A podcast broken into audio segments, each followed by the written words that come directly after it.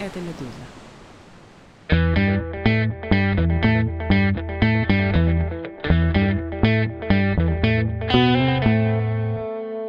Здравствуйте, это «Что случилось?» подкаст о новостях, которые долго остаются важными. Меня зовут Владислав Горин, и это один из первых регулярных, не каникулярных эпизодов 2024 года. Приятно в начале этого года встретиться здесь с нашим частым уважаемым гостем, с востоковедом Русланом Сулеймановым. Привет!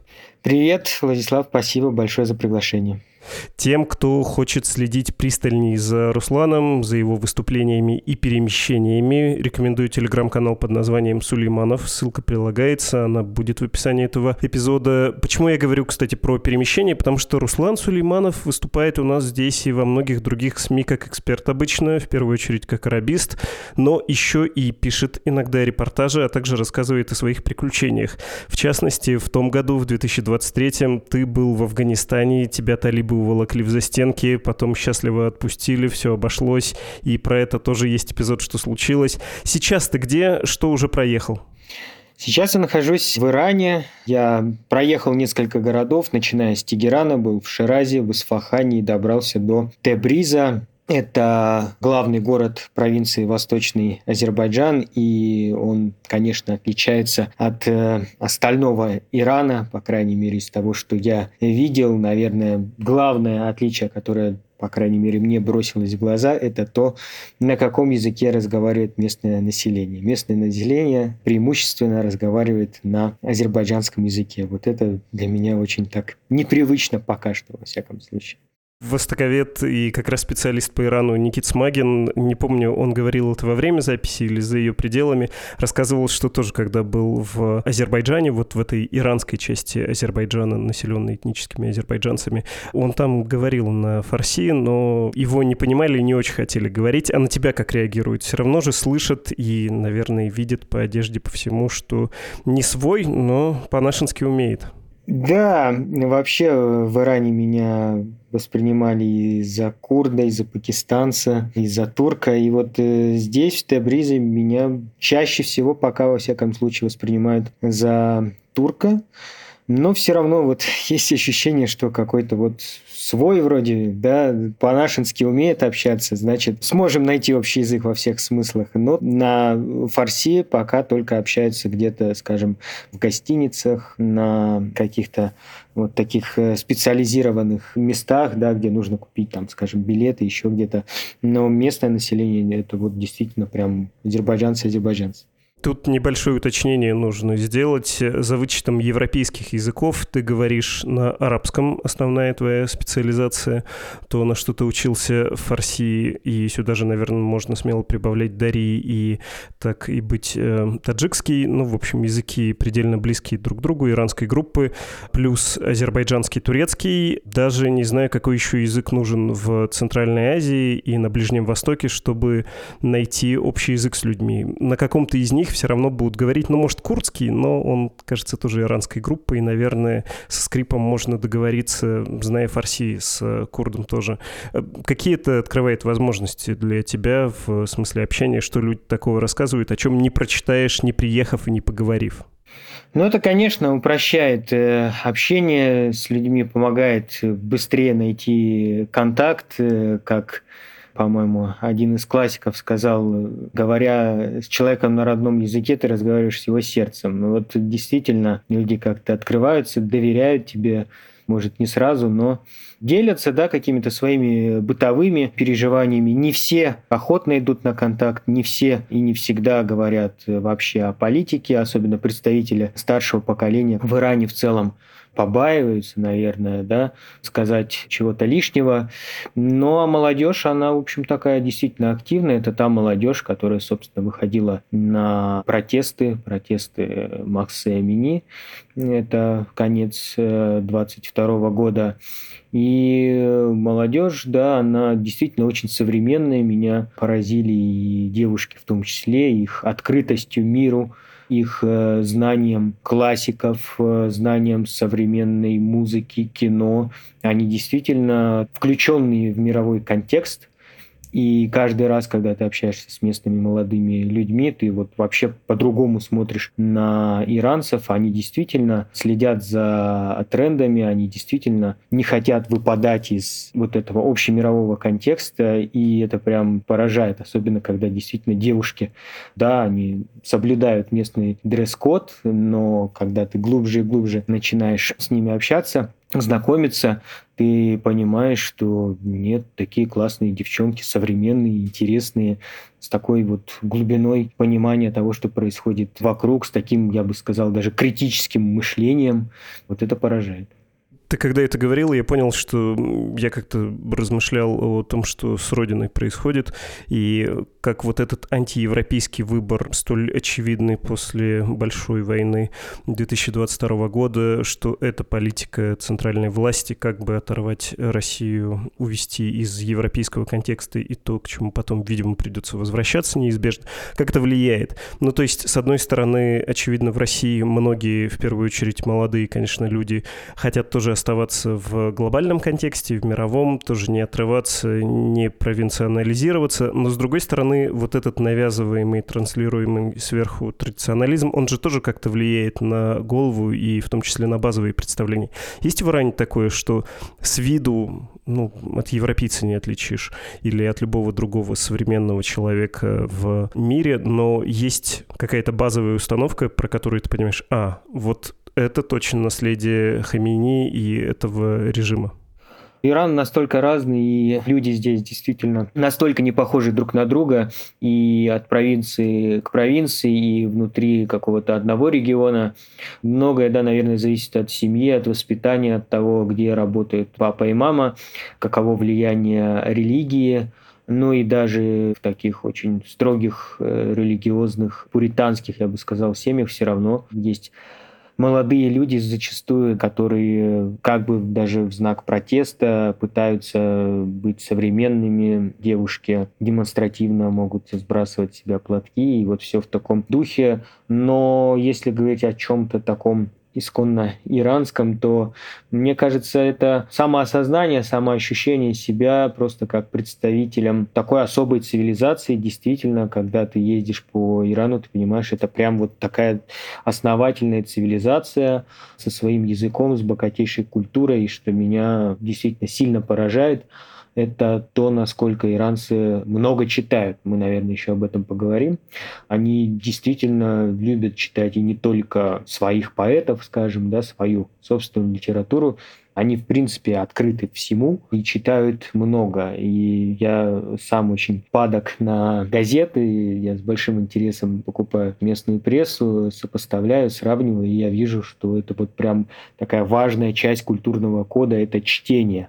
И это принадлежность, повторюсь, вот к одной из древнейших, будем говорить прямо цивилизаций, и иранцы действительно этим дорожат. И я был в Тегеране в Национальном музее, и там ты прослеживаешь действительно, насколько это такая очень богатая, разнообразная цивилизация, которая включила в себя очень-очень много разных и порой совершенно не похожих на себя компонентов. Вот, как я сказал, в Тебризе это такой тюркский компонент, да, местные азербайджанцы. Но они тоже часть иранской цивилизации. Если ты с ними начнешь подробнее разговаривать, они себя все равно так или иначе осознают как часть именно иранской культуры про то, что ты сейчас э, фальшстартом, я хотел, чтобы это было попозже, сказал про литературу, поговорим обязательно, точнее, про русскую литературу в Иране, и я бы сказал, что это твоя частная гуманитарная миссия, но если говорить про более общий интерес, я бы сказал следующим образом, почему Иран интересен миру и людям, которые интересуются новостями в любой точке Земли, и в частности в России. Ну, потому что это одна из ключевых стран и в прошлом и, очевидно, в будущем году, которое может повлиять на развитие ближневосточного конфликта, превратится ли операции, военные действия в Газе в более масштабный конфликт или нет. Э, кроме того, интересные внутренние процессы в Иране в связи с протестами, которые ты уже упоминал, начавшимися в позапрошлом году, да. И теперь, конечно, у России особый интерес э, к Ирану с 2022 года и в 2024 году тоже, потому что это поставки оружия, и вот сейчас мы видим новые недорогие шахеды с реактивными двигателями, которые будут истощать и уже истощают ПВО Украины, тоже могут повлиять на конфликт э, между Россией и Украиной на этот раз. Ты за этим следишь? Это твой был основной интерес или все-таки нет, ты не за этим туда поехал? Вообще, я давно интересуюсь Ираном, э, но это действительно не основная сфера моих интересов. И Иран – это епархия, как ты уже упомянул, Никиты Смагина. А, я больше действительно специализируюсь на арабских странах, на Турции. Это, говоря кораническим языком, моя пашня. Но, тем не менее, я что-то писал, все равно про Иран интересовался, и у меня здесь немало знакомых, контактов, э, тех людей, которые как первые источники мне рассказывали о том, что здесь происходит в том числе местные иранцы, которые прекрасно знают русский язык, русскую литературу, переводят русскую литературу на фарси. И вот одна из составляющих моей поездки была в том, чтобы встретиться с одной из таких замечательных переводчиц, Марьям Шафаги из э, Тегерана, которая переводит, э, что для меня особенно ценно, моего земляка Александра Вампилова, я сам из Иркутской области, и более того, даже пьеса Вампилова была поставлена в 2016 году в одном из э, тегеранских театров, пьеса «Утиная охота».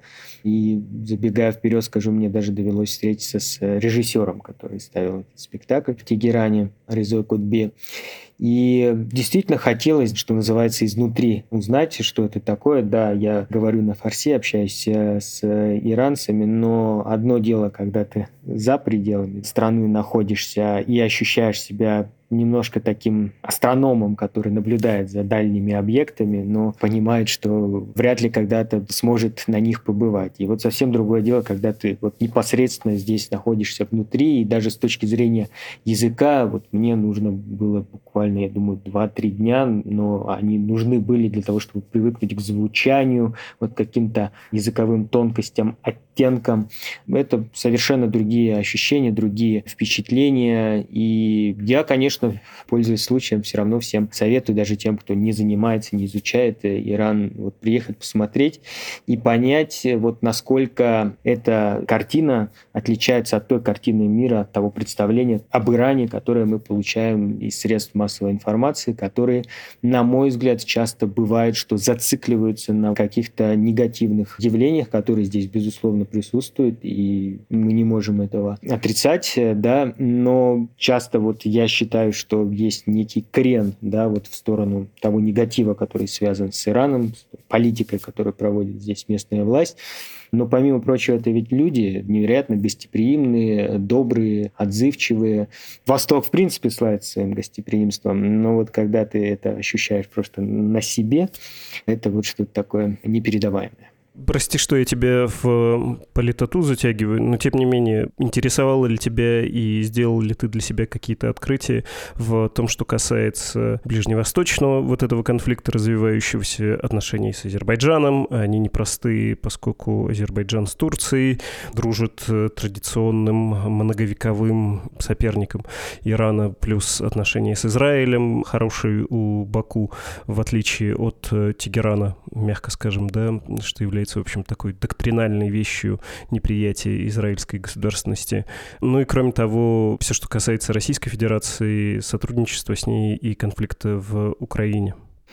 Да, конечно, я этим интересовался. И одно дело, когда ты общаешься с э, простыми людьми, да, которые, в общем-то, часто, как и в России, наверное, далеки от политики, и сдалась им это Газа, и Украина, и вообще все, что происходит за пределами страны, потому что здесь очень большие экономические проблемы, здесь стремительно растет э, инфляция, по разным данным, более 40%. Обвалился за последние пару лет э, курс местной валюты валюты. Это тоже отдельная история, когда ты ходишь почти с таким мешком денег наличных, да, потому что по нынешнему курсу 1 доллар – это 50 тысяч туманов или 500 тысяч реалов. То есть так или иначе у тебя все равно будет очень большая сумма наличных денег на руках.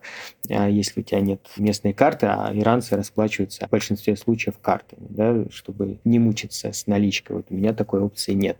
Так что, да, простые люди, они хотят спокойствия, хотят какой-то стабильности, благополучия, уверенности в завтрашнем дне, я думаю, как в любой другой стране. Но я общался и с представителями интеллигенции, профессуры, теми, кто непосредственно занимается политологией, то Конечно, они исходят из э, иранских интересов, конечно, они во многом оправдывают да, политику Тегерана на Ближнем Востоке, считают, что это в интересах Исламской Республики защищать Палестину, поддерживать вот так называемые прокси-войска. Это называется осью сопротивления, да, то есть, получается, Хизбалла в Ливане, иракские милиции Аль-Хашта Шаби, хуситы в Йемене, Хамас, собственно, Башар Асад в Сирии, вроде никого не забыл. И да, вот это такая внешнеполитическая доктрина, и местные эксперты, они считают, что это вот в национальных интересах Ирана, когда идет вот такая борьба всех против всех, и выживает сильнейший, когда в мире главенствует право сильного, и они, естественно, часто приводят э, в пример американские интервенции в прошлом, скажем, в Ирак, и считают, что вот Иран ничем не хуже, и вот этот тоже аргумент, который использует российская госпропаганда, что, да, вот американцы вводили войска в Ирак, и, мол, Российская Федерация не хуже американцев, да, это вот то из того, что я слышал, что касается поддержки России, то здесь есть все-таки расхождение во мнениях, и даже те эксперты, которые являются апологетами иранской внешней политики, все равно довольно осторожно рассуждают на эту тему, потому что, согласно очень многим источникам, я слышал это от разных людей, решение о поставке вооружений России принимало именно военное руководство, корпус стражей исламской революции, при поддержке аятол, при поддержке верховного руководителя Рахбара, аятолы Хамини. И при этом дипломаты не были поставлены в известность. Вот это такая проблема, которую пока никто не знает, как решить, а я имею в виду то, как, например, рано или поздно придется восстанавливать отношения с Украиной. А как их восстанавливать? Да? потому что Иран, по сути, занял одну из сторон этого ужасного конфликта.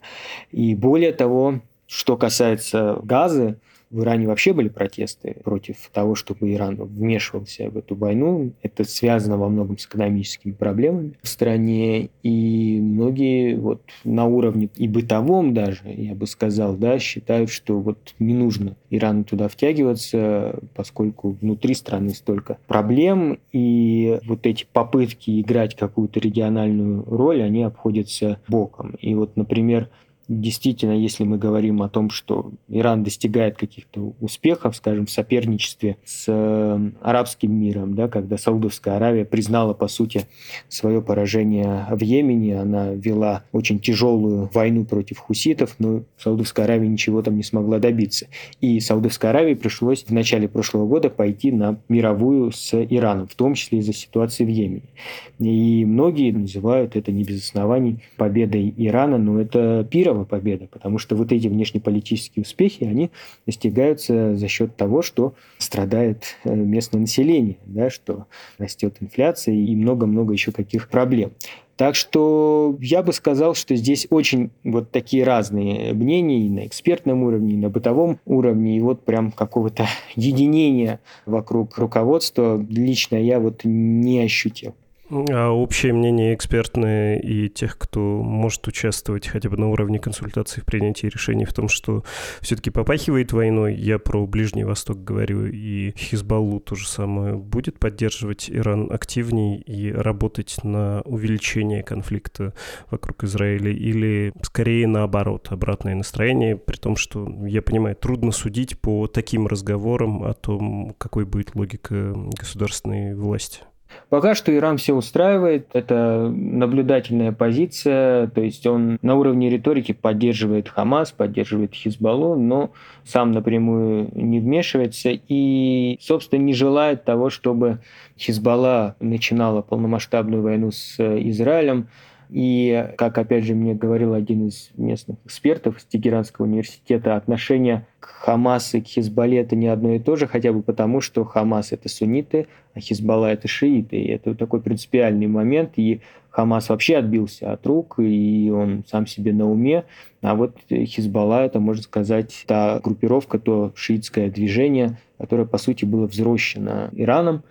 И Тегеран дорожит этим активом, потому что если начинается полномасштабная война с Израилем, как это было в 2006 году, очевидно, что Израиль будет, э, не оглядываясь, уничтожать инфраструктуру Хизбаллы, опять же, повторюсь, как это было в 2006 году. И тогда, после той тяжелейшей войны, она длилась примерно месяц, лидер Хизбаллы Хасан Насралла признался, что он бы никогда не начинал войну с Израилем, если бы знал, что она закончится вот такими тяжелейшими последствиями для всего Ливана, не только для Хизбаллы. И вот сегодня для Тегерана Хизбалла – это тот актив, можно сказать, который сдерживает Израиль в том числе от того, чтобы, скажем, наносить прямые удары по территории Ирана. А мы знаем, что были случаи, когда диверсии осуществлялись внутри Исламской Республики. Израиль никогда не брал ответственность за это, не признавался в этом, но все понимают, что это да, деятельность Израиля.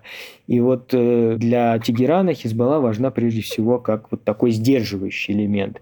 И если начинается полномасштабная война, то Иран теряет вот этот актив, чего иранцам, конечно, бы не хотелось. Поэтому пока все Тегеран Иран устраивает, и если Хамас по итогу удастся выжить в этой войне, если, скажем, достигается все-таки какое-то очередное перемирие, соглашение о прекращении огня, то это будет и победа Хамаса, и победа Ирана про акции внутри Ирана. И в этом году уже, да, уже была в самом начале 3 января в городе Керман на кладбище, где похоронен генерал Касем Сулеймани. Там бомба взорвалась. В общем, да. Понятно. Про Россию такое же уточнение хочется сделать. Как экспертное сообщество смотрит и простые люди, как им продается это сотрудничество. Потому что если послушать российское политическое руководство, разговор про Иран обычно примерно следующий. Вот не все страны мира против нас, у нас есть союзник на юге, да мы с ним развернем инфраструктурные проекты, построим туда железную дорогу, порты и прочее, прочее, и будем замечательно сотрудничать. Никто нам не нужен, вот э, всегда найдутся и такие друзья. В Иране это вообще педалируется тема, пропаганда и агитация Исламской Республики как-то считает выгодной эту тему для того, чтобы продвигать ее среди граждан страны? В Иране непростое отношение вообще к кому бы то ни было, и здесь мало кто считает Россию или Китай настоящим союзником, потому что иранцы в большинстве своем очень зациклены на истории, и иранцы, они помнят то, что, например, в ходе Второй мировой войны СССР и Великобритания оккупировали Иран, они помнят туркманчайский, дулистанский мир – это вообще первая половина XIX века. Это соглашение, по которым Иран лишился северных своих территорий. Это нынешний Азербайджан и Армения, если так грубо говорить. И иранцы все это помнят, и они вот прямо это проговаривают. Да, для них это по-прежнему очень болезненные вопросы, и поэтому полного доверия к России нет, и, думаю, вряд ли когда-то будет. Тем более, что Москва сама дает поводы для какого-то даже раздражения, потому что, напомню, в минувшем году сначала российского посла, потом, по-моему, временного поверенного России в Тегеране вызывали в иранский МИД, потому что Москва, по сути, заняла сторону Эмиратов в вопросе трех островов в Армузском проливе. Это три острова, которые контролируются Ираном, но Эмираты их оспаривают, и постоянно, когда происходят какие-то российско-арабские форумы, мероприятия, в общей декларации там вот этот вопрос выносится на повестку дня, мол, его нужно как-то решить и регулировать. А для Ирана этого вопроса вообще нет. Да? То есть все, это иранские острова, и там нечего обсуждать. И это очень болезненно, и это тоже вызывает непонимание, недоверие. И очень показательно, что в июле, когда был первый эпизод с э, вот этим конфликтом, с нотой протеста, иранские чиновники начали подчеркивать то, что они привержены территориальной целостности Украины, что они против военных вторжений. Это не было напрямую, да, там сказано, что вот Москва куда-то вторгается, но очевидно, что это был посыл Кремлю. И это тоже показатель того, что нет вот полного такого согласия в отношениях. Помимо этого, иранцы очень болезненно относятся к тому, что Москва не выполняет свои обязательства по поставкам вооружений. Были заключены соглашения по тем же СУ, но, как я понимаю, они до сих пор до конца не поставлены Ирану. То есть Россия неохотно делится своими военными технологиями, Россия попала действительно в зависимость Ирану, в том, что касается вооружений, в частности, беспилотников. Но взамен Москва не торопится делиться военными, военно-космическими технологиями, не говоря уже о ядерных. И это вызывает э, как минимум непонимание у иранцев. Они ждут вот какой-то большей, что ли, открытости от Москвы. А если мы говорим о бизнесе, то вот здесь, опять же, Никита Смагин, я думаю, может более подробно рассказать. Он работал несколько лет э, в Тегеране, он знает не понаслышке, что российский бизнес всегда как-то с опаской, с недоверием даже относился к Ирану. И до сих пор мы не видим, чтобы между Москвой и Тегераном как-то вот стремительно рос э, товарооборот. Нет, он примерно на том же уровне, 5 миллиардов долларов в год, когда как между Россией и Турцией там бьются новые рекорды по 70, по 80 миллиардов долларов в год. И, да, с Эмиратами, как растет товарооборот там по 80% в год. Именно поэтому в том числе России приходится выбирать да, в таких спорных ситуациях, как с островами в Армузском проливе, и поддерживать Эмираты, потому что с экономической точки зрения Эмираты куда более выгодны для Москвы. Так что нет, нету здесь вот такого единения да, и понимания того, что Москва наш союзник, и мы можем полностью полагаться на Кремль. Это очень такое сложное и неоднозначное, я бы сказал, партнерство, которое в любой момент да, может просто треснуть и пойти по швам. Примеры тому вот я уже перечислил. Хорошо, от политики, в которую я тебе, прости, все затягивал, давай перейдем к литературе, снова к ней вернемся. Расскажи еще раз, что тебя связывает с Вампиловым, кроме того, что вы земляки и иркутяне? Да, для меня вообще было удивительно само то, что иранцы проявили к нему интерес. Вообще иранцы активно переводят русскую литературу. Одно дело, когда знакомые всем нам Толстой, Достоевский и Пушкин переводятся на иностранные языки, это, в общем, не вызывает какого-то удивления, это мировые классики. Но совсем другое дело, когда не то чтобы вот прям имена первой величины, да, будем откровенны, в русской литературе переводятся, они ставятся на местных сценах, и в том числе и Вампилов, хотя кутяне со мной не согласятся и скажут, что это звезда мировой величины, сравнимая с Чеховым, да, но все-таки я стараюсь быть как-то более объективен в этом плане, да, и все-таки есть имена первого порядка, вроде Толстого, Достоевского, да, есть вот уже следующий ряд классиков, да, но все-таки не первого ряда. И поскольку я сам, э, еще будучи в Иркутске, еще в школьные годы сотрудничал с культурным центром Вампилова, у меня сохранились с ним контакты, я попросил их передать мне драматургическое наследие. Вампилова, такой большой сборник, там порядка 800 страниц, по-моему. Вот там все варианты пьес Вампилова, какие-то даже черновики, наброски и все-все-все, что он успел написать за свою короткую жизнь. И мне захотелось передать эту книгу Марьям Шафаги, которая переводила «Утиную охоту». А надо сказать, вообще все пьесы Вампилова переведены на персидский язык. Написал пять пьес, и вот все они переведены. Это тоже для меня так удивительно. И, наконец, да, удалось мне добраться до Тегерана, встретиться с э, Марием Шафаги, передать эту книгу. Ну и дальше я могу продолжить по поводу русской литературы. Это вот действительно то, что не перестает меня удивлять почему иранцы переводят современных русских писателей, о которых, может быть, даже мы не всегда слышали. Ну, скажем, Глуховский, Пелевин активно переводятся. И одно дело это какие-то наиболее известные произведения, да, скажем, у того же Пелевина Амон-Ра, Generation P, Жизнь насекомых, но не только эти книги, но, скажем, меня удивило, что переведена даже «Желтая стрела», одно из ранних произведений Пелевина. Недооцененное, кстати, как мне кажется. Не думаю, что в России многие читали книгу Евгения Водолазкина «Авиатор». А вот в Иране она переведена на персидский язык.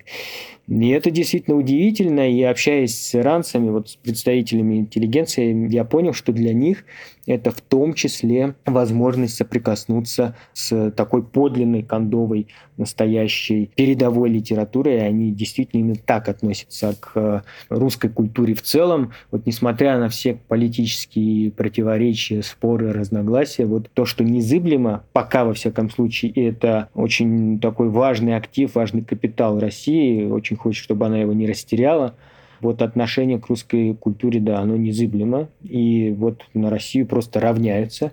И, как мне объясняли иранцы, дополнительный толчок к этому был факт, как ни странно, оккупации советскими войсками Ирана вместе с британцами. И во время этой оккупации опять же, как это ни парадоксально, очень укрепились культурные связи. И именно вот в тот период, 40-е годы, иранцы проявили огромнейший интерес к русской литературе и начали ее активно переводить.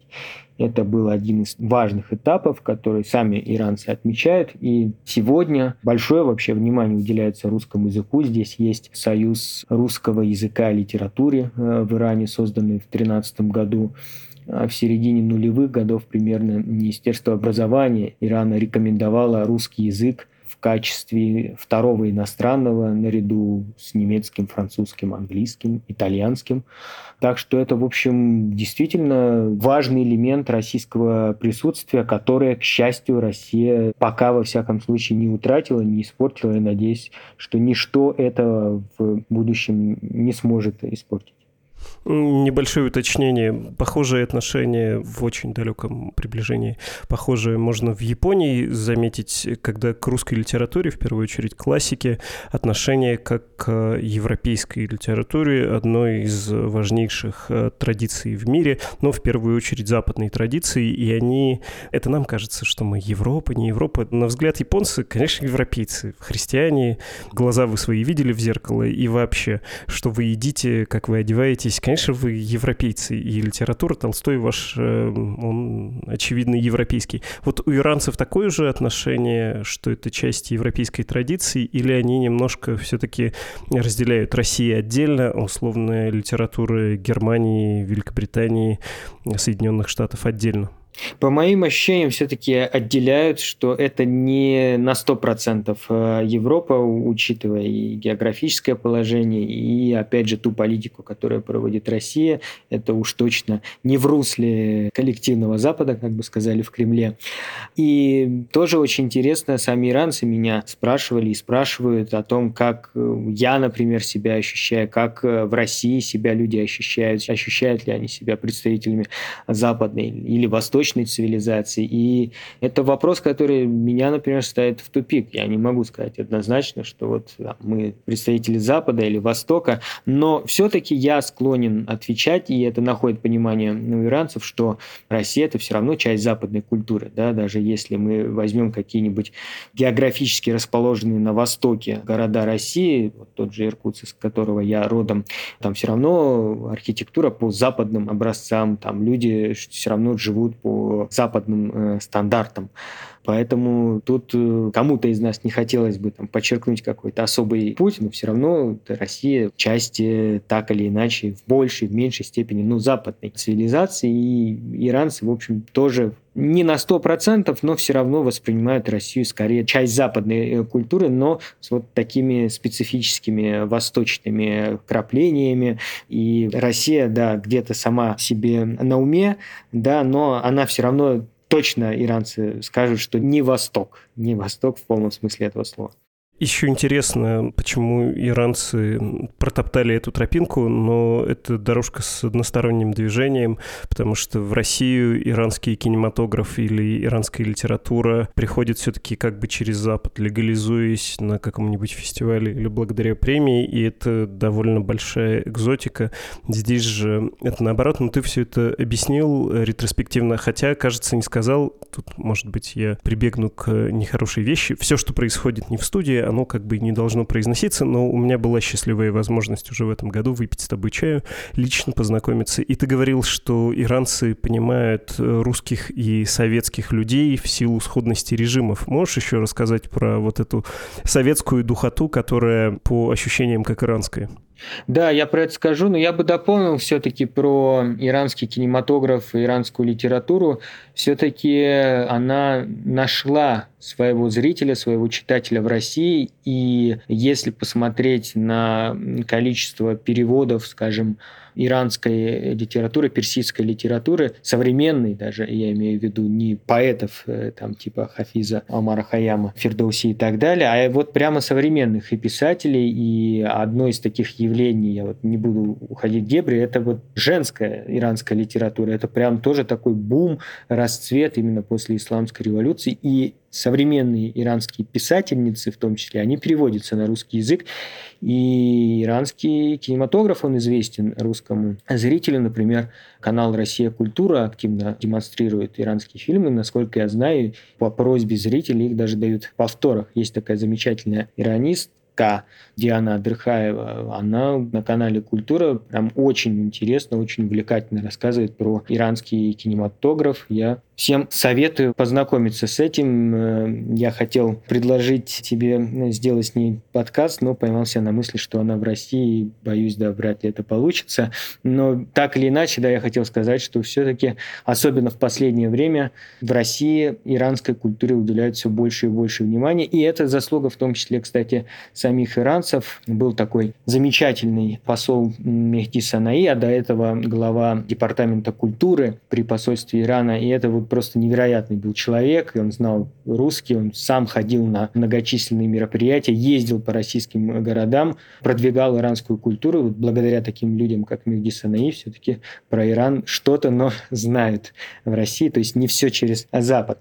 А что касается вот духоты, то да, здесь надо отдельно сказать, почему вот такой большой интерес к русской литературе в том числе, в частности, к Вампилову. Мы, например, говорили с режиссером Резой Котби, который ставил «Утиную охоту», и он мне объяснял, что, конечно, события в этой пьесе происходят в 60-е годы в Советском Союзе. Конечно, какие-то детали там не совсем могут быть понятны иранскому зрителю, но основной посыл, основная идея этой пьесы, как и многих других произведений, которые переводятся с русского на персидский, это ощущение дискомфорта человека, который находится внутри системы. Это стремление противостоять лжи, которая окружает тебя. Это несоответствие тех лозунгов, которые произносятся с высоких трибун, подлинной настоящей жизни, которая окружает человека. Вот эта серая действительность, это необходимость где-то лгать, предавать, чтобы продвинуться как-то по карьерной лестнице. Это, конечно, все имеет место в Иране. И, ты знаешь, я бы сравнил это, наверное, с тем, что проделывали в Советском Союзе специалисты, скажем, по античной культуре, типа Михаила Гаспарова, Сергея Аверинцева, когда они очень увлекательно, очень ярко рассказывали про античную культуру, но они делали это так, что все присутствующие на лекциях понимали, что речь идет о сегодняшнем дне, о советской действительности. И вот в этом была прелесть их мастерство. Сегодня иранцы, ставя русских советских классиков на местных сценах, я думаю, занимаются чем-то подобным. То есть зритель, который ходит на эти спектакли, он все равно понимает, что речь идет именно об иранской сегодняшней действительности. Это такой, я думаю, еще не до конца изученный феномен, и это, да, действительно очень э, интересно. И здесь, наверное, надо сказать о том, что интеллигенция в Иране – это прослойка, и здесь, в общем, ее не так уж прям, чтобы кто-то ущемляет. Все понимают, что у нее не очень большое влияние на умы. Число людей, которые занимаются переводами, занимаются, скажем, театральным искусством, оно очень невелико. И, повторюсь, они не владеют вот, массами, не владеют э, умами, поэтому во многом их здесь никто особо не трогает. Я спрашивал про цензуру, и местные режиссеры мне сказали, что, в общем, властям все равно. Там пусть переводят, ставят, что хотят. Главное, чтобы это не касалось напрямую основ теократического режима. Ну, понятно, что вот переводя русских классиков, вряд ли можно найти там выпады в адрес режима Айатол в Иране. Да? Поэтому, вот, к счастью, пока что вот такое пространство культурное, оно в Иране сохраняется, и это вот удивительный мир, как мне говорили некоторые профессора, они часто побаиваются даже, скажем, водить своих студентов на какие-то спектакли, на какие-то встречи с представителями интеллигенции, потому что вот это уже может вызвать какое-то подозрение. Одно дело, когда интеллигенция, она в собственном соку, они там встречаются, организуют какие-то встречи, ну, кто-то там им ходит на спектакли. Другое дело, когда молодежь могут к вот этому всему подводить, да, так что здесь все это, к счастью, есть, но не без трудностей.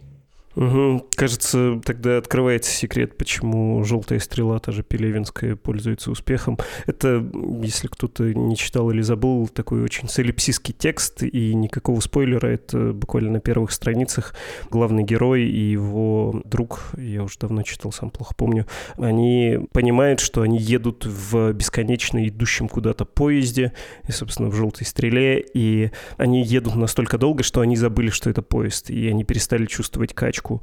И, наверное, это как-то перекликается с теми, кто живет в Иране.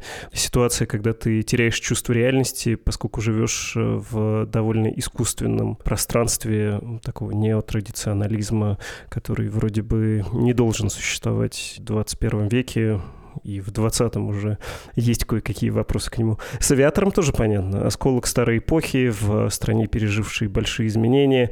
А Лавра они переводили, кстати, Водолазкина. Вот я потому что совершенно не представляю, как э, читать э, Лавра на другом языке.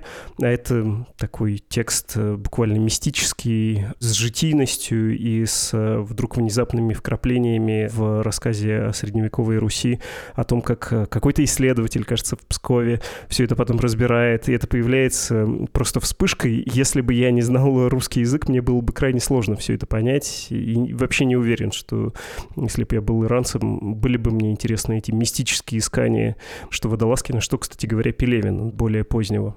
Нет, вот э, Лавра не помню, не видел, э, но меня удивило, что перевели, например, «Зеленый шатер» Улицкой.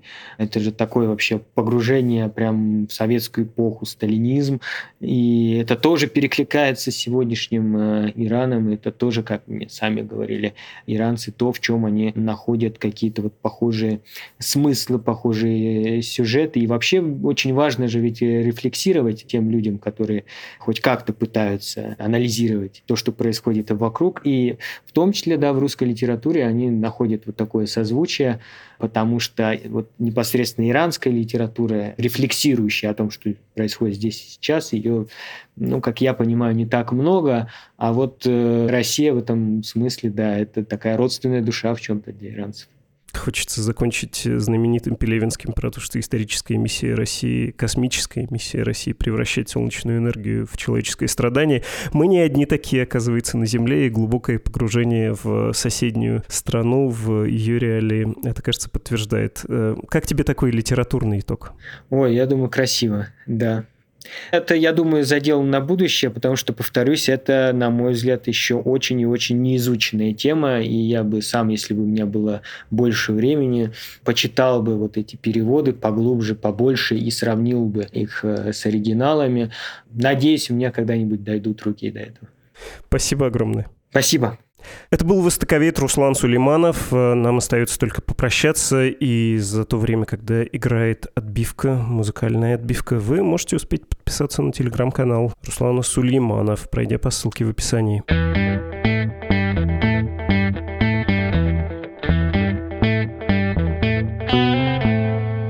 На прощание позволю себе снова посмотреть на цифру на календаре и сказать, господи, уже 2024, скоро три года, как наше издание «Медуза», вопреки всему, существует. Вопреки всему, но благодаря вам, нашей аудитории. Говорил уже, наверное, даже не раз, но все равно не устаю удивляться этому чуду. Простите, что повторяюсь. Потому что весной 2021, когда «Медузу» признали иностранным агентом, вся редакция собралась поговорить, как быть дальше, рекламных доходов больше нет, сотрудничать со многими авторами непросто, да с некоторыми людьми уже не поговоришь, потому что иноагентство — это токсичный статус, неприятный репрессивный. В общем, и быть работником издания иноагента тоже ничего хорошего. Мне, честно, тогда казалось, ну все, это было слишком хорошо, чтобы быть правдой и чтобы продолжаться. Пора прощаться с аудиторией, с коллегами, искать новую работу. И в чем же было тогдашнее чудо? В том, что сделали вы, то есть дали нам денег и по-прежнему даете. Под вами я подразумеваю, конечно, читателей, слушателей и зрителей нашего издания, десятки тысяч тысяч людей из России, из других стран продолжают нас финансировать, в том числе среди этих людей те, кто «Медузу» не читал или даже до сих пор не читает, а поддерживает как часть Института независимой прессы в России и в мире. К сожалению или к счастью, наше издание все еще зависит от вашей благосклонности. Основную часть средств на работу редакции по-прежнему даете вы. Так что если для вас это безопасно и если вам это по карману, пожалуйста, оформите пожертвование. Ссылка с объяснением, предупреждением есть в описании к этому эпизоду. Этот наш проект, даром что кажется, что он был всегда и всегда будет, очень хрупкая вещь на деле, и очень хочется отсрочить тот час, когда медуза рассыплется. Если вы хотите поделиться мыслями, можно писать нам, лучше соблюдая анонимность, в комментариях на платформах, включая Apple Podcasts или YouTube. Также у нас есть email подкаст для личных сообщений. Вы слушали «Что случилось?» подкаст о новостях, которые долго остаются важными. До скорого! thank you